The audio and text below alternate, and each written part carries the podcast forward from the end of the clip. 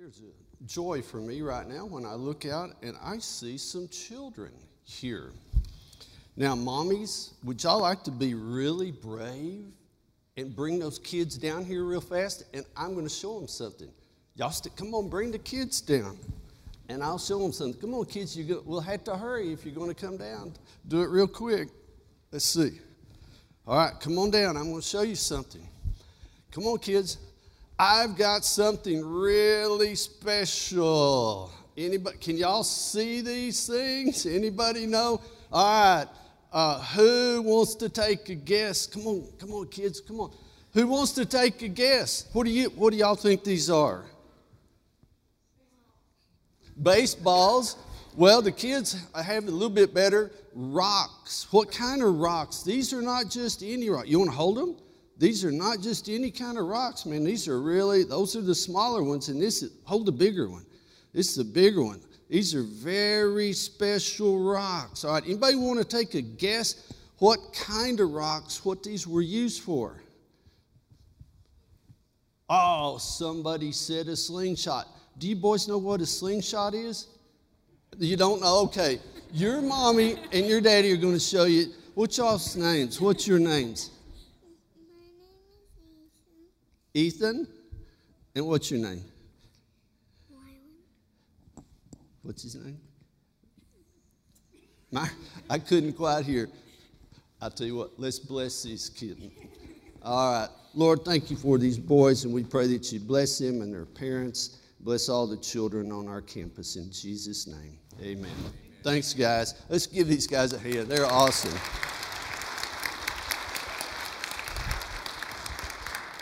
All right, I'm going to stay down here so you can get a little bit better look at these rocks. These are some of Dr. Stone's, uh, well, he's the steward of these rocks. These were excavated at the city called A, if I'm saying it right. It's AI. They came in 1966. Herb Livingston uh, excavated these things. Now, this is a big old honker rock. See the big one? now, uh, Dr. Stone tells me that with this guy, this is what's called an assault rock. So you got these big old guys, and they got three foot slingshots. You know, it's the kind you, th- you, you, you wind like this. And I, I guarantee you, you would not want to be hit by something like this, not at all. So, so they're doing this. Archers are behind them. You can see reliefs of these. Dr. Stone sent me reliefs of these. And, and you know what? If you go to Jer- if you go to Israel this year with him, you might just be able to find one of these guys. But now these, these are the ones that that I love.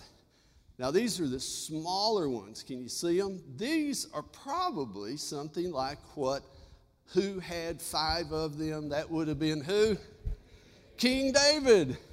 And I mean, he would have had to have been an amazing shot, and he would have had to have done it really good and with unbelievable force. So just put yourself in his shoes. He's a young man, he's coming up. Uh, uh, to the battle line. The Philistines, Philistines are uh, insulting and have been insulting the Israelites for a long time. And single handedly, the boy, the very young teenage man, defeats an entire army. Now, I think you can read about this in like 1 Samuel 17. Everything went well for that kid that day. I mean, life was good, and the whole nation bows down, you know, thanking the Lord for the young shepherd boy. But now you read on, not very many chapters later, by the time you get to chapter 22, 23, all in there, what's happening? I mean, in one place, you see David literally running for his life in this expanse called the Arabah. And it was only the hand of God that, that spared his life. So here's the deal for all of us that, that we've got to come to grips with. In life, in ministry, there's going to be ebb and there's going to be flow. Now, what do we mean? Well, in times where life flows, it's like on the beach, you know, the, the waters come up and there's all sorts of treasures in the water and it's warm and it flows flows forth and it's good, but inevitably it's going to ebb. The waters will ebb. And then life becomes tough, very, very difficult. So, for any leader in God's church, and everybody I'm looking at right now are leaders, uh, and, and you're going to be leaders in God's church, we've got to get a hold of these dynamics of ebb and flow, and how do we walk through them? Now, let me give you another illustration. Go with me to Thanksgiving 2019. Mark the date now. Thanksgiving 2019, the day after Thanksgiving 2019. We're up in Pennsylvania visiting with our son. He's in his last months of uh, surgical uh, residency training, and he wants to take a quick trip over to Philadelphia to, to go through what's called the Mutter. It's M U T T E R Museum. Have any y'all ever heard of the Mutter Museum? Nobody? I mean, I wouldn't. Oh, some of you have. Oh, ah, Olivia, Olivia knows the Mutter Museum. Have you been there, Olivia? Okay. Well, so the Mutter Museum's in a medical school. It's a dark place. I'm telling you, only surgeons would, you know, would, would want to go there. It's just, it's down in a basement. You go down there and you're just going uh, exhibit by exhibit and go, oh, oh gosh, oh my. But one big part of the mutter really caught my attention. I was captivated by it.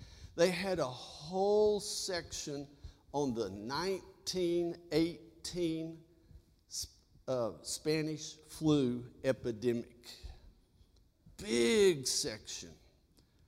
And oh my heavens, I spent a lot of time looking, reading about the grief that went through the whole population, right? I mean, the whole population then. Um, hearing, uh, reading about the stories of how so many people died during that time. Uh, you know, coffins were lined up, uh, no place to put them. Reading of the terrible cost to the medical community uh, reading about what they thought caused it and how to prevent it. Now, now, now, watch this. They thought the thing was spread through saliva. And so the big push of that day was do not spit. Don't go out on the sidewalks and spit. And so they had campaigns going out and cleaning trying to sanitize the sidewalks. You know, basically, they didn't have a clue. So I walked away from that, Thanksgiving 2019. And the first thing I said was, Thank you, Jesus, very selfishly. I haven't had to go through anything like that. and then I got to thinking, my gosh, what would it be like if something like that hit now?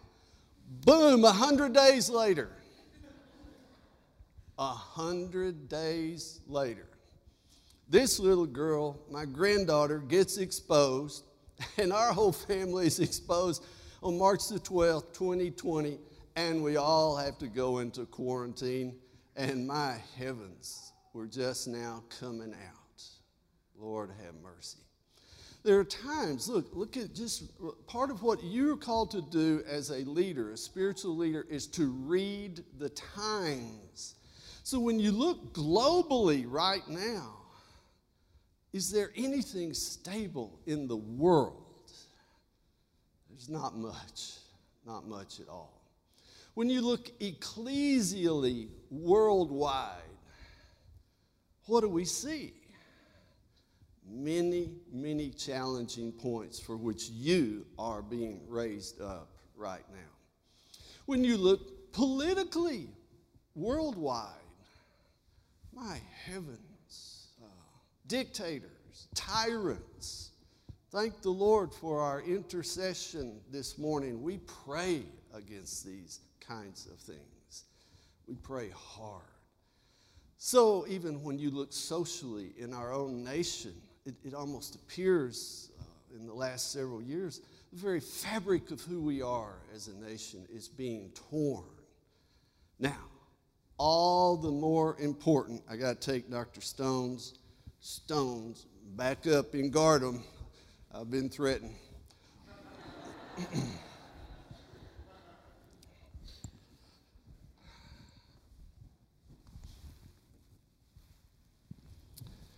I would not want to be. yeah, and where did my Bible? There it goes.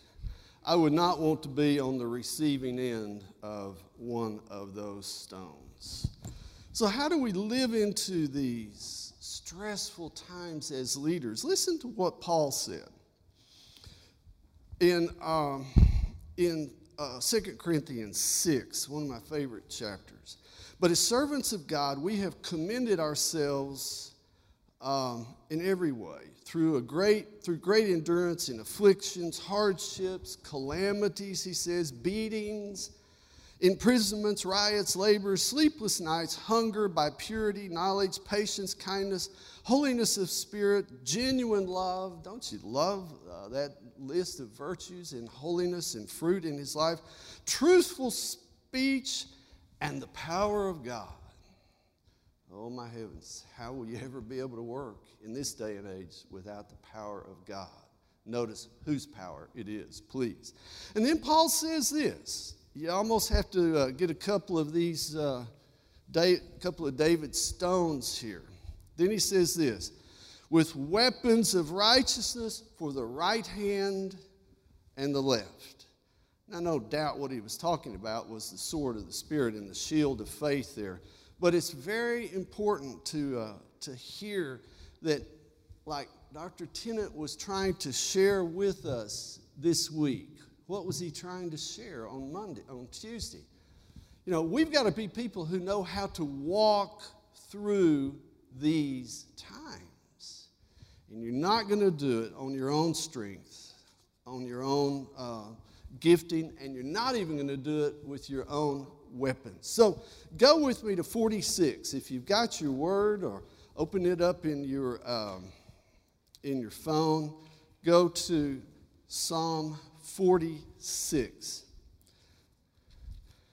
And I think in this psalm, we're going to see a posture that all of us now in this day and age are called to take, a, posture that we're called to live let me also say, um, let, us just take head on the fact what in the world is a spiritual formation guy doing uh, with trying to attempt Hebrew exegesis? as, as Bill Arnold laughs in the back. no. And, brother, it is good to see you. I'm so glad to see you out and about. All right, so years ago, my next door, my office neighbor, was Dr. Sandra Richter. And then right down from her uh, was Dr. David Thompson. And then right across the way was Dr. Lawson Stone. You know, I was up there, and these poor students would come up sometimes asking me these uh, unbelievable Hebrew questions, thinking I knew anything. But what a, what a time that was for me. And, and so I, I spent quite a bit of time with Sandy Richter asking her, I said, Help me with 46. I know there's depth there, I know there's life there, and I need help to get a hold of it. And David Thompson helped me, and Lawson Stone helped me. It's a psalm of distress. I mean, just be really clear about it. The first three verses, uh, there's a crisis going on for this child of Korah things seem to be following, falling apart. I mean, when it says that God is our refuge, what's it saying? It means he pretty much felt like a refugee. And when he writes about a very present help in trouble, it is the language of a besieged city. The enemy has come against the people. So he's facing something that is absolutely overwhelming in his life. Now, let me ask all of you, and we'll ask for uh, participation in the worship service here. How many of you have faced something overwhelming in your life? Raise your hand with me. All right. Now, those of you who haven't, y'all, y'all are just dismissed right now. It's okay. you got it figured out. You know the way, the truth, and the life. Something difficult is going on. And what is he doing? The, the psalmist here is employing what hundreds of years later St. Augustine said was the proper use of memory. And that is, in memory, we remember by looking back on the actions of God in our life previously to now. And in remembering, we're given the theological gift of infused hope. Now, that's a pretty firm thing. That's not a I wish thing. That's, that's a gift that God took care of it then I've got confidence He's going to take care of it now. Dramatic events are shaking this son of Korah's world. Dr. Richter, said that probably the best image here is that of an ensuing military conflict. Man, all you got to do is turn on the television right now. Think about some poor Ukrainian citizen now that we've seen pictures of carrying a stick rifle. Lord God, have mercy. And the forces of evil are amassed around them in the sea and on two distinct, very uh, imposing land masses right around them. So, what's happening here is fear of an upcoming trauma, and it was very real fear. The crisis was upon him. Dramatic things were unfolding in this guy's life. The earth was rocking, it says. Mountains were trembling in the middle of the sea. The ocean was roaring and foaming. The mountains of the earth were trembling. I mean, how graphic can you get? The guy, as we said, where I grew up, was shaking in his boots it's a tough time. Now, I'm telling you, you're going to know these pressures the minute you get out and somebody puts big responsibility in your hand, or for that matter, somebody puts little responsibility in your hand. So this is not an extraordinary song. I mean, we're almost we're talking uh, almost a, a, an everyday psalm, although the crisis is a little bit larger here. So there's a goal here.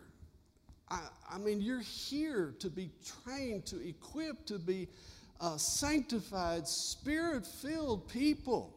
There's a goal to know how to walk through these, and, and we got to understand our goal. Listen to, to, to uh, John Wesley. What's the goal? Well, in his work, The Character of a Methodist, you know, what's, what are we? Uh, we've got one intention at all times, one intention at all times and in all things, he said. And what is it? Not to please ourselves, but him whom our soul loveth. And then he said, What's the other goal? Scripture perfection, he said, is this pure love filling the heart and governing all the words and actions. We want that. I'm telling you, you need this in your life. And so purifying formation, you know, just starts bubbling when we get into these crises, plural. And yes, the Lord loves all of us enough to move us through these crises.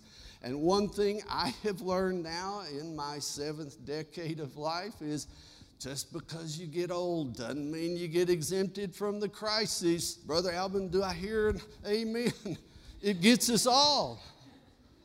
It gets us all. Man. So, what bubbled up for you going through this pandemic? Just kind of scroll through in your own mind. What bubbled up for you going through this pandemic? Or, how do you handle yourself when you get a grade that you don't think was right? What came up? What bubbled up? Or what happens when someone makes a comment on how one of our classes was run that we don't think was right? We're going to put the shoe, you know, we're going to put the shoe on both feet here. What's coming up? What bubbles up in the financial pressures you face, in the relational pressures you face? Look at verse 4 now. The river referred here was the Gihon Springs, it was the city's water supply. Now, if you live in Israel and know anything about Israel, you're, going to love any water supply. It's like growing up in West Texas. There's not a lot of water there. It gives, it, it gave joy. It gave, it was life-giving water for uh, the city. And, and verses four and five then going to speak about the tabernacle, the holy place where Yahweh dwells. And, and what's the deal here? Where the Lord dwells, there is stability.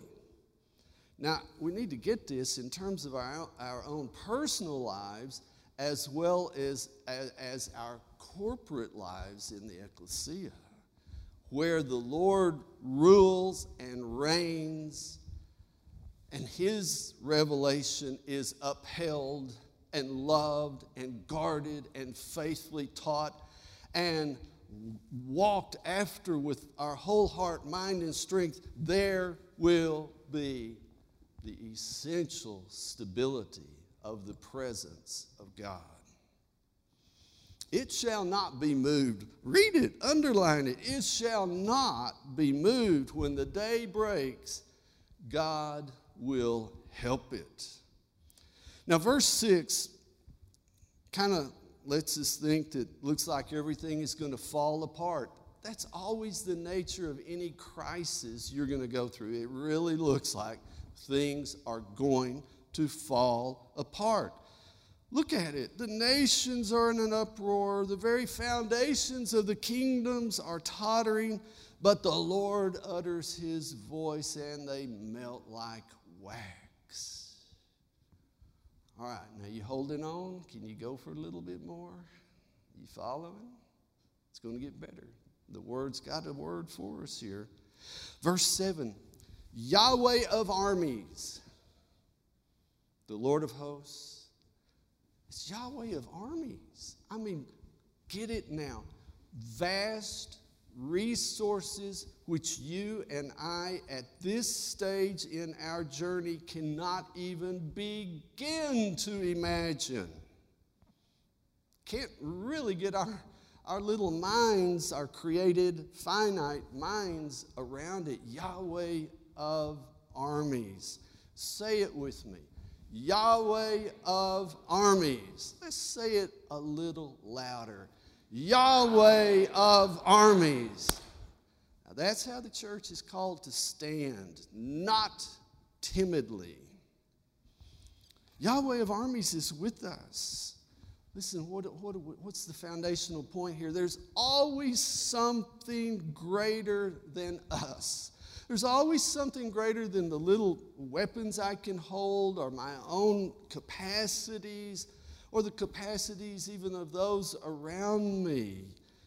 Yahweh of armies is with us. There's a greater rea- reality present in the world. There's something here that is more than the clamoring of nations and the shaking of mountains and the roaring of seas the God of Jacob, our mighty fortress, which we sang, and I loved it. The God of Jacob is with us. Now look at 8 and 9. Be invited now to come and, and see just how great and awesome this holy God is. He brings stability to the earth, and He brings stability into our poor lives. He makes wars cease. He holds the fountains steady. And in doing that, we learn to walk in the light of who He is, not in the light of the tragedy of a collapsed world. Get it? Where the focus is? Your walk, your learning, your growth is in the light of who God is, not a reaction to the tragedy of a collapsed world around us.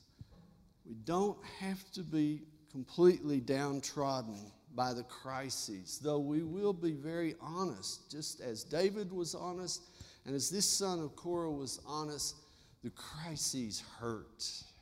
They hurt a lot. Now, verse 10. Oh, here it is, y'all. Here it is. This is where I knew I needed help.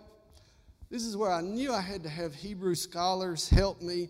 Be still and know that I am God.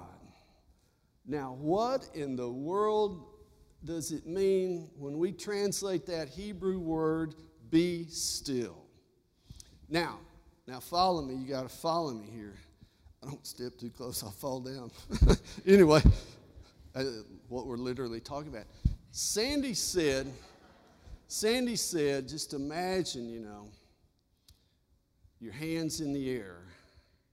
And, and get, the, get the thought here, get the image of, of, just get the context of the psalm. You got a warrior in a battle the woman of God or the man of God is in a battle and it is not going well for them. And they've done everything they can do. They've expended all their sling stones. All five are gone, and the Goliaths are still coming on. The Hebrew word, boom, let your arms down, let your hands down. Get it? You're holding the weapons, boom. You let your hands down.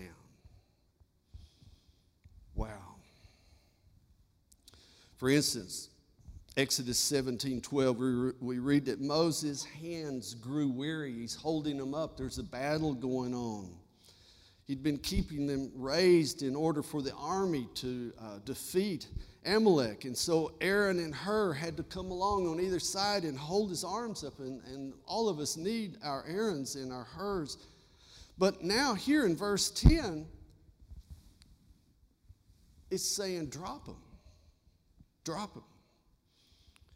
And so you see this exhausted warrior, just, Sandy said, collapsing in a heap on the battlefield.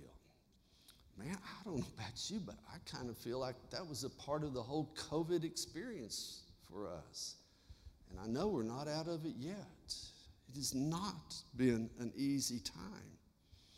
Look, this is, this is what Jessica was, uh, uh, was talking about yesterday when she said, We are not enough.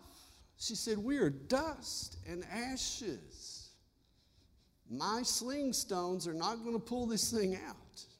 As good and as sharp and as accurate as I am, and despite all of the Goliaths that I've knocked over in the past, it's not going to work now.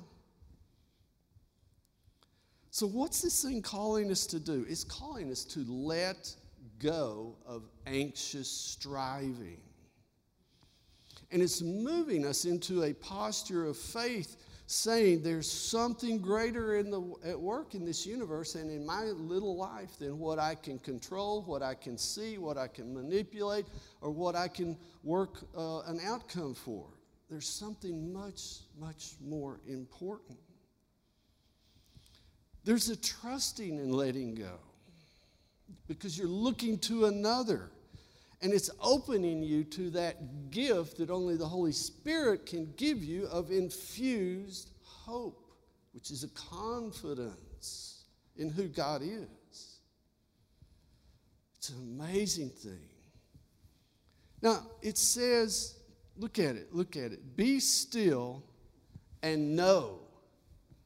All right, here's what Dr. Stone says about this word know he says the word know, as it is used here, almost never denotes mere cognition. It has to do with someone really getting it, really grasping what something actually means. And so when we see be still and know that I am God, it's the invitation to realize the magnitude of my identity and my action. That's what Yahweh's saying. Yahweh's saying, I want you to realize the magnitude of who I am and the immensity of who I am and the unbelievable strength of what I can do. It's huge. Be still. Let it really sink in. Let it really hit you with full force. Yahweh is saying here, I am God. And then with this type of letting go, notice what unfolds. It's, Dr. Richter told me it's a Hebrew poetry couplet here. And in a Hebrew couplet, poetry couplet, the second clause reflects the first clause.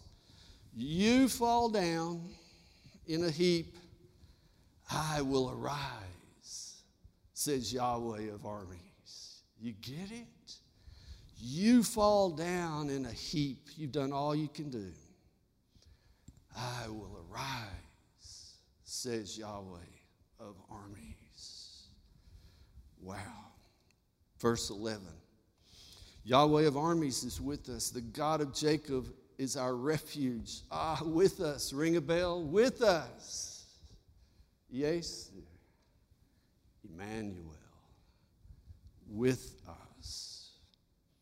Now, let me suggest in the historic flow of historic uh, Christian, Hebrew, and Christian spirituality that before we can pick up any of Paul's weapons for the right hand and the left hand, which we are called to pick up and we are called to use them and we are called to use them well. Before we pick up any of those weapons, there needs to be this precondition in place. What is it? Listen, utter humility,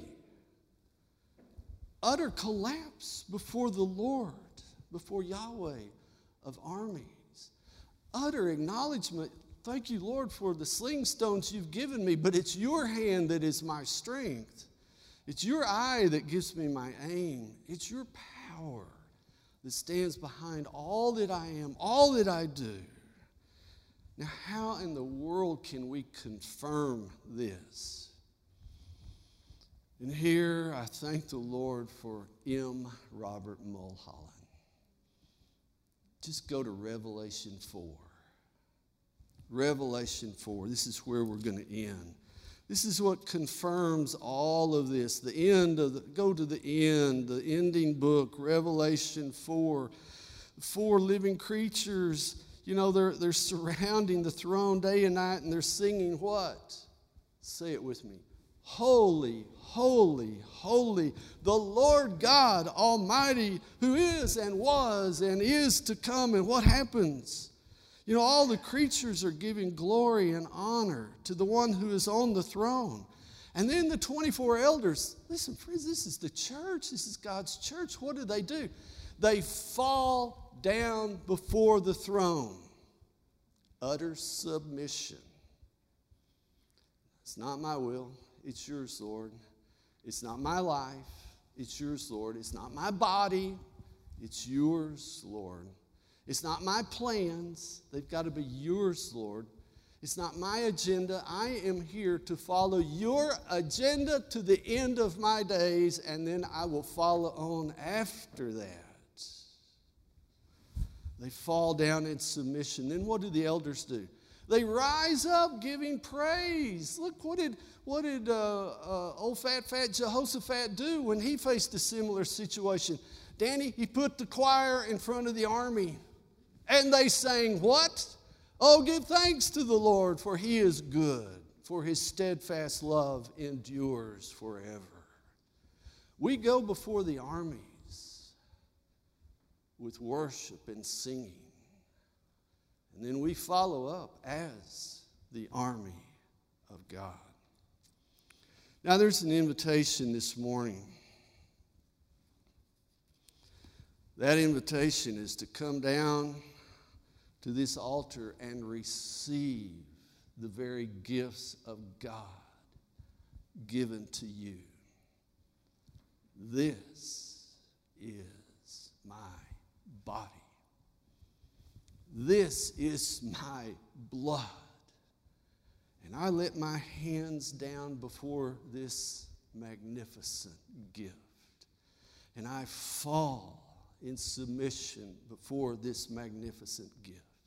And I take and I receive, and I know in my bones then, I know with St. Augustine, I am, we are what we receive. And then we'll rise up from this communion table to worship and praise the Lord God Almighty. And oh, by the way, the elders also did one last action. What was the last action they did? And we want to do that too. What's the last action the elders did, the 24 elders? They tossed their crowns. What do we say? Every merit is a mercy of God. Every accomplishment, Lord, I'm, I'm tossing it before you. Every crowning glory, everything, it's yours, God. And I go forth with Yahweh of armies. Let's stand for our closing.